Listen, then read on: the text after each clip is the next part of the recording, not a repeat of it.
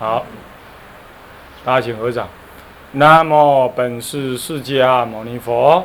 南无本师释迦牟尼佛。南无本师释迦牟尼佛。南无本师释迦牟尼佛。南无本师释迦牟尼佛。南无本师释迦牟尼佛。无上甚深微妙法。无上甚深微妙法。百千万劫难遭遇。百千万劫难遭遇。我今见闻得受持。我今见闻得受持。愿解如来真实义。愿解如来真实义。各位比丘，各位沙弥，各位敬人，各位电视机前面同学，大家好。阿弥陀佛。啊，我们现在呢，啊，继续看上一节课呢，我们提到，啊，这个南北两地啊，东晋南北两大两地啊，这个相同的一个佛教的一个精神意义，我们提到了人事，也就是怎么样呢？鸠摩罗什大师之前啊，他对于中国佛教呢，他最大的贡献，包括鸠摩罗什大师在内哈、啊，最大的贡献就般若系统的性空学，还有呢毗昙学。毗昙学他没有弘扬，不过在中国佛教那个时候还都是毗昙学很新。再来就是传统的戒法，呃，传统的禅，呃，那个声闻共声闻的禅法。那么呢，还有部分的这个净土教方等经、大乘经这样子。可是真正的属于那个有宗的，说妙有的，也就属于的，呃，相宗的的文具，或者我们讲说这个如来藏思系的思想的，啊，如来藏性思想呢，跟唯识还是有些不同了，确实是还是有不同。不过呢，都属于有相、有相门所摄，在印度是融合在一起的。这种妙有的思想呢，确实是在什么样？确实是在东晋的末年先后，才透过了《泥环经》《般若经》《华严经》这样子呢，啊，翻译呢而开始流入这种妙有的思想。那么呢，从那个时候开始呢，中国人突然间又看到了另外一个窗户，看到另外一个窗户，就奇怪 啊, 啊，不是说妙有而已啊，还要讲空，呃，不是说空而已啊，还要讲妙有啊。他开始就有这种完全新的一个一个看法。这种全新的看法一直延续到南北朝的刘宋时代啊，他们呃翻译的《地论宗》。地论、中论，还有摄论，真谛。梁朝的真谛法师呢，翻译了《摄大乘论》《大乘起信论》，这个妙有的思想全然的展现在中国人面前。那么呢，差不多印度重要的大乘典籍也就算是完备了，所以这也是在南北朝才完成。然而在东晋时代末年时代，已经开始这样传入了，北方传来南方，南方传到北方，都已经认知的有这种妙有的思想。这也是南北相两地相同的地方。那么这是相同的地方有四项啊，我们就这样带过去了。接着呢，我们做个结论，等整个东晋时代到底是什么样子呢？新三结论。东晋时代的整体佛中国佛教性格一言以蔽之啊，简单讲一句啦，就是怎么样？就是透过实践与再吸收、再检讨的机制。什么是实践？整个东晋的佛教呢，要么在思想上实践，实践到底佛法是什么呢？我理解它是什么东西呢？从格义的佛教企图理解佛法，到真正的排除格义佛教。而进行般若的正见的认知，这都是一种思想上的实践。还有另外一个实践，就属于禅经的实践，修禅法的实践。这从道安大师开始，道安大师之前，乃至于东汉时代，安世高已经翻译了《安般守意经》。安波应该是念是波了哈，波若的波了，也可以念安般呐，没关系。《安般守意经》呢，它是一种禅术法，就是数息法。从那个时候开始，中国人一直企图要修怎么样？修禅定。那么，尤其是研究了毗昙学，毗昙学也是什么呢？也就是说一切有部的论点，认知法有我空，现在为实有，一切我我是空，可是一切存在的法组成我的这个这些元素是真有的。这样子一个说一切有部，因为是西方印度最兴盛的的的的的宗派哈，传入中国之后，他也很强调修禅定啊，搞了半天呢，因为说一切有，后来发展成俱舍论。而俱舍论后来就发展成为什么呢？俱舍论，这个后来又发展成为什么唯识学说？所以说，从毗昙学发展到俱舍论，俱舍论再发展到这个呃白法明门，发展到广五蕴，这样子一个唯识的系统，唯识的系统呢，事实上都是从说一切有演化过来的。那么，而这样子的一个系统的修行者，特别注重什么？禅定的修学，因为他必须从禅定当中真正的彻见无我，再从彻见无我当中翻转为瑜伽认知到法的无我，这都是需要修禅定的。般若空性注重在思辨，他入了空入入了入了禅定之后，就思思辨的能力就降低了。可是呢？唯识学家呢是注重什么？体会那个大圆镜智的那种妄识的互转，他必须在禅定当中去体会。所以呢，向来从说一切有部开始，就非常的注重什么样？非常注重这个禅定的修习，非常注重禅定的修习。那么，所以啊，在北方啊，在中国啊，实践佛法的，就是以禅定的实践呢为主。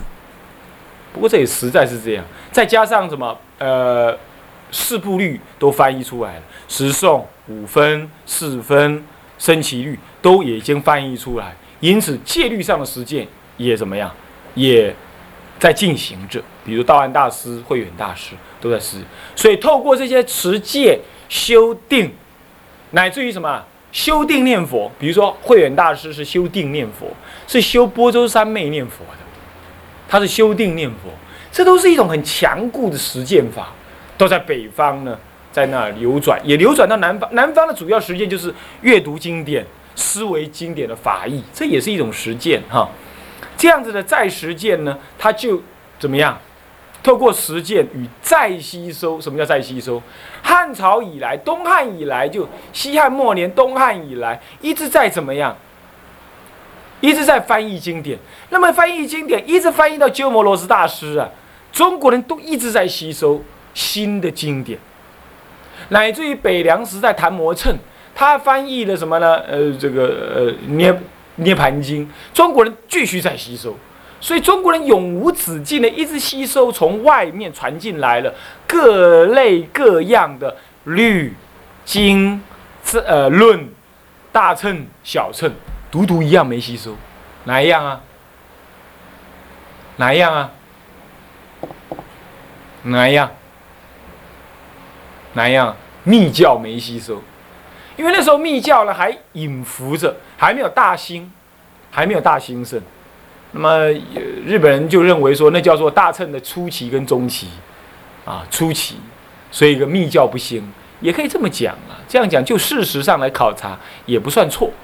不过其实密教早就有，只是什么密修、密密传，根本也就大家都不知道。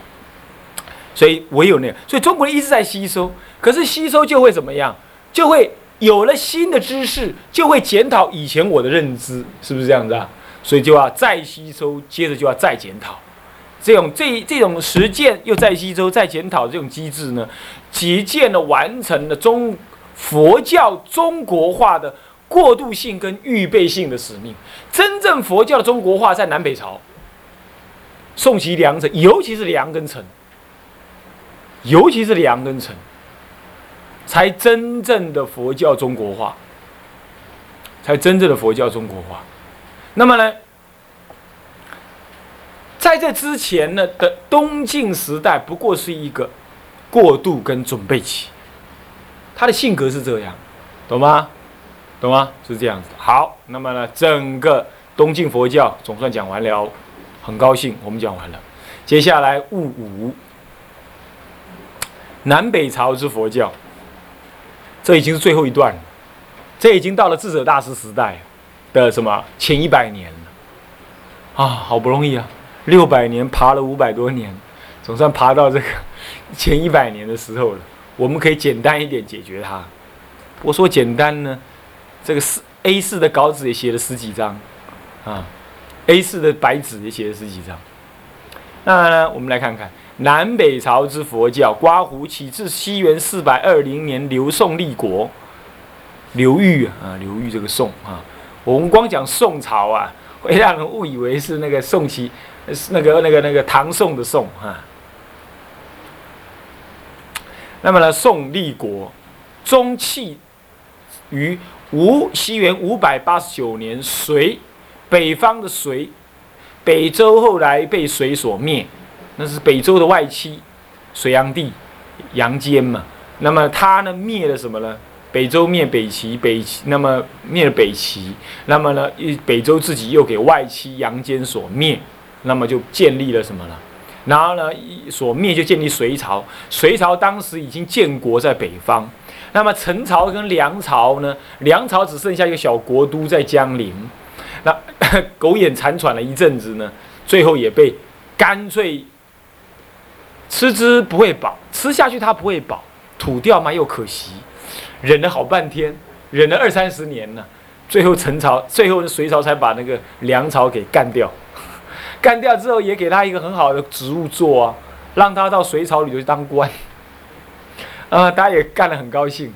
那么呢，最后就剩下陈朝，对不对？陈朝呢，苦苦抵抗，苦苦抵抗，抵抗到最后陈后主啊，那个老瘪三也没办法，糊里糊涂的，最后他就什么不费吹灰之力啊，就这样的大军南下，一股。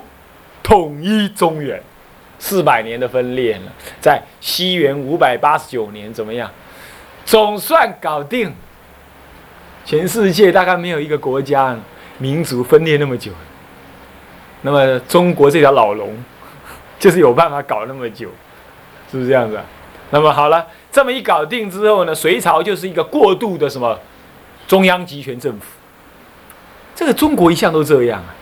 好不容易有个稳定啊，那个稳定都是一个过渡期，你信不信？你信不信？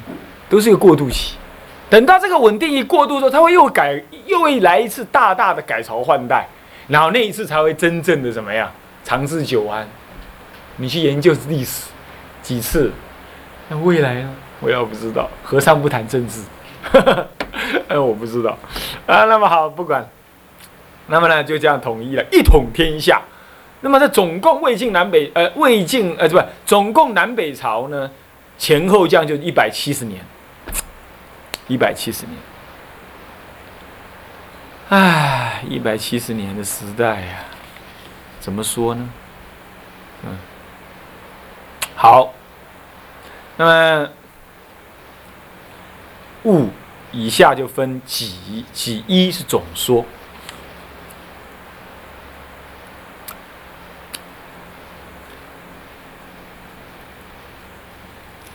那么己一是总说呢，我们来看一看哈，在政治相对趋稳的情况底下，南北朝佛教的前期，主要是指思想史方面的前期哈，思想的变化方面哈，约宋齐之间，宋齐之间是什么时候呢？看那个朝代。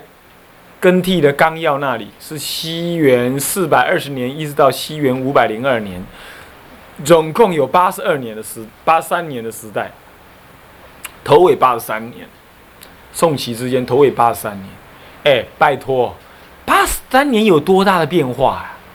台海两地的分隔也不过分隔四十年，我们就觉得变化好大，是吧？我记得我们那个时候啊，还在唱的反攻复国、杀猪拔毛。现在早就，算了。不过那天我在那个什么，那个收音机上面还听到有那个什么老兵还在还在讲"共匪"这两个字。大概这两个字，我想已经现在没有人提了，对不对？但他们还活在那个时代里头啊，有没有办法？啊。不过我相信呢，对岸那边也不会太生气啦，因为这个是国际这个一个民族的一个一个一个一个一个因缘嘛。可四十年我们觉得好遥远了，对不对？那八十三年呢、啊，那只变化太大了，是吧？那么呢，这八十三年之间，基本上把这个拿在旁边看哈，基本上呢，沿着什么呢？沿着东晋佛教的过渡性性格而继续发展，在综合性的研究以及教团急急速发展的那个趋势底下，教团怎么急速发展呢？因为相对稳定，而且宋齐两代基本上宋朝哈、啊、那个流域啊，还受到了那个和尚的帮忙，才登上皇位，登上王位。他就拿了一个那个那和尚啊，不那个谁，那是国师哦，很有修行的人，就说：“哎呀，那现在啊，那个国系国运已经改变，国祚改变了。那么呢，新的那个那个皇帝出在哪里哪里？啊，就是指那个流域的地所在地。然后就弄了一个那个什么，哦，有个佛像放光啊，哦，这个这个落在这个地方呢，显然呢天命落在这里。然后就这样子。”刘裕就势如破竹，就打下天下来了。所以刘裕本身对佛教呢，基本上有好感。那么到了齐朝的时候，他看看呢，人家以前对佛教有好感，得到老百姓的拥戴，看这个样子呢，民间佛教力量很大，他也就什么顺水推舟，怎么样，也建庙啦，也什么布施啦，做做些事情。所以宋齐两代当然也就怎么样，也都是弘扬佛法。护持佛教，到了梁朝或者后期，南北朝的后期，那就别提了，呵那就别提了，那简直是什么呢？中国史无前例，最最最兴盛风光的时候，对吧？最兴盛风光的时候。不过就在那个时候，人家人家梁朝的皇的的的。的的佛教的大师啊，也没有说梁武帝是当心如来啊，也没有说这种话，是吧？也没有说成这种话，是吧？所以这种话绝对不能这么说啊！马屁拍的也要拍得像样一点啊，拍成这个样实在也太离谱。那么呢，不管了，这是以前的人的因缘呢，也不能说他不对哈、啊。那么呢，在政治这个在这情况底下，它是过度的发展。那么这里头有两句话很重要，就是综合性的研究以及教团急速发展。教团急速发急速的发展固然你已经理解，是因为历代的国王、历代的王王室啊都拥护，这主要原因。但什么叫综合性的研究呢？这以下我们提起来，也就是在一直在争在此之前哈、啊，这个佛教都只在传译。跟理解当中，所以说出家人呢，每理解一部经，他就是理主的一部经，他就研究那部经，他也就没有什么其他的看法，他也不会去考虑这部经跟那部经什么关系，或那部论跟这部经有什么关系，很少考虑这样，因为我忙的理解都来不及了，还能够比较吗？还能够分析吗？没有时间。这是必然的情形，尤其鸠摩罗什大师一下子翻译那么多东西，他都是边讲边翻译。那么呢，你光理解就已经很难了，你还去研究每一步吗？没有空。因此，综合性的研究呢，就要等待到什么呀？南北朝才开始。干嘛？翻译完啦，注解前面的人也注解完啦。那我来理解它，就显得相比较怎么样？比较怎么样？容易。你比如说，以前我去悟光精舍讲《大爱道经》，没有一本注释，北凉翻译的，南北朝的北凉翻译的了，距今一千五百多年了，没有一本没有一本注解本。换句话说，没有除了翻从翻译到现在，没人讲过它，至少没有文献留下来。让我足足讲了四十二天，才把它搞定。一天讲，有时候一天讲四个小时，讲了八十几卷录音带，这样才搞定啊！好累。可是就你来说的话，你如果要学，一个礼拜就搞定了，对不对？一个礼拜就把它听完了嘛，发狠就把它听完了，一天听八卷，一天上班八小时，就把它听完了，对不对？是不是相对就快了？更何况我之前的准备当中用了多少心力，这都别这都别说。所以说南北朝时代啊，就是依于以前的人的做那个单经单论的那个研究为基，那么他就走向于什么呀？开始广博而综合性的理解。哎，这部经怎么样啊？那部论怎么说啊？开始有这种事情出现，这是一件很重要的事。我请问你，当你只了解《法华经》，你不了解涅槃，你不了解其他，你怎么知道佛法有这么广博？你没读过《华严经》，你怎么知道佛法有多么富丽？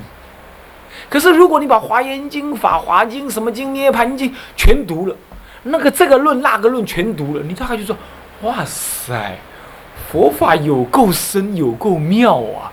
你那个心情就会扩大，扩大之后你就开始会想，那么这部经这么说，那部经这么说，那到底是哪一部经我能修的呢？你才会引发什么经重于什么经，什么论是最重要的，引发这种问题，因为你想修行了嘛。这个时候才会引发出南北朝中期的什么叛教思想，不是背叛的叛啊，是批判的判，是判事的判，判别的判。因为你要透过综合研究，你你才能了解有好多经好多论，弄得乱七八糟。那到底哪一部经重要？哪一部经是头？哪一部经是尾？哪一部经是要这样、呃、修完了才能修下一部经？你现在才知道啊！所以你要经过判释，所以要有综合研究，你才会有判释的需求。而有了判释的需求，你才会有统一理解佛法的能耐。而有了统一理解佛法的能耐，你才会建立属于你自己对佛法的认知。这也就建构了南北朝后期所谓绝对中国化佛教的契机啦，就在这里。你们大概都不晓得这个的重要性，听起来只想打瞌睡。但是呢，要了解这个道理啊，那令人很兴奋的。为什么呢？今天我们不是也这样吗？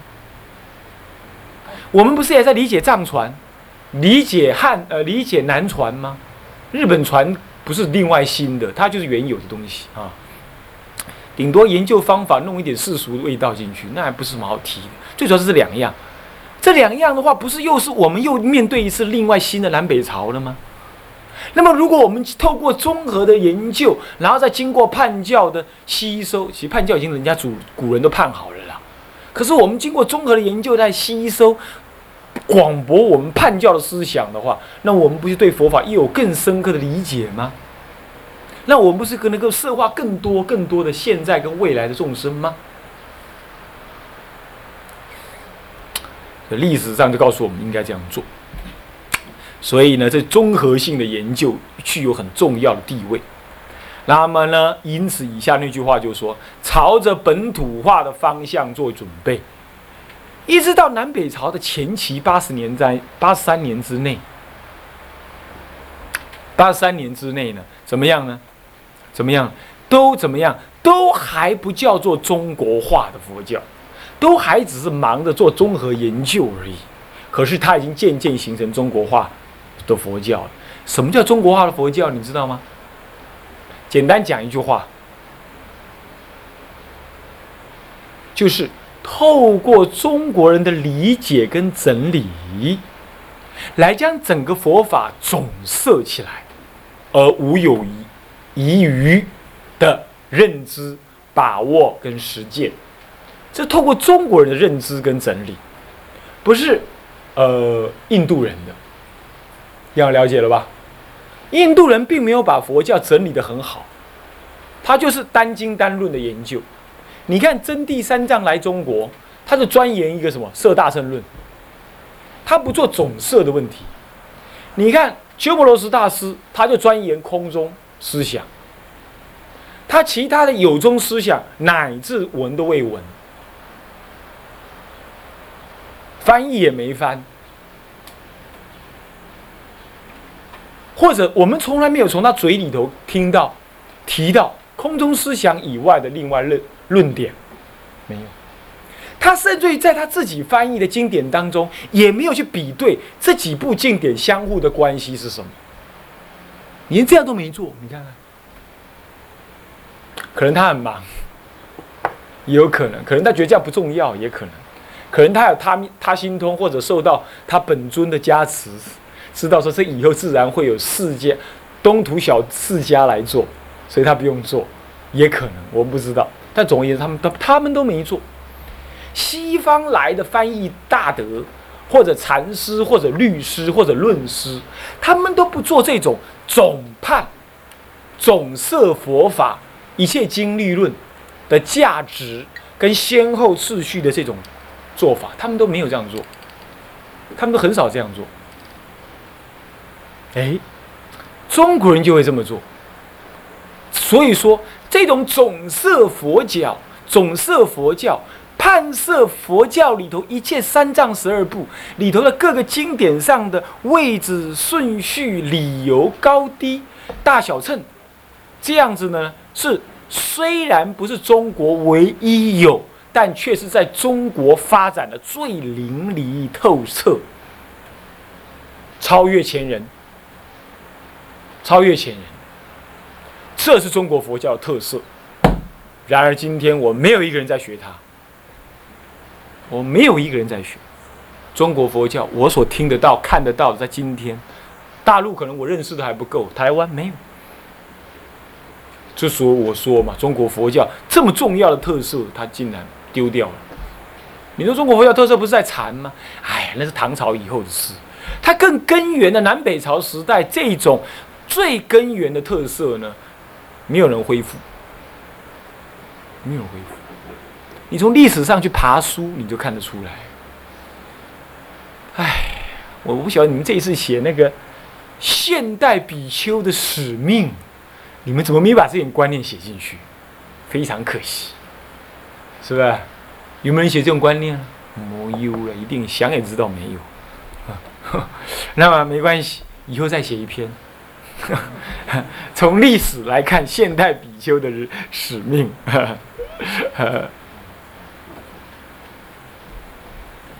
好，那么呢，这是中国化佛教的一个最早也最主要而且普遍的特色。它从什么时候开始发展呢？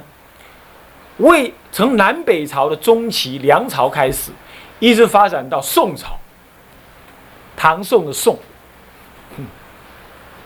到宋朝还有人在做叛教，而且从中国发展到日本去，不，日本大部分都用我们的叛教就是了。所以净土真宗呢，用他一套，用他的一套以外、啊，大部分都用咱们中国的那一套，只是延续而已。延续，你想想看，这么重要，所以这是中国佛教的本土，这佛教本土化的一个重要意涵在这里。那么呢，到了后期，我总说嘛，说到后期，到了后期的时候啊。则透过佛法研究的，注意看，深刻化，因为已经综合研究完毕，就要专精了嘛，就深刻化，还有专宗化与整合化，整合化就是叛教了，把它整合起来。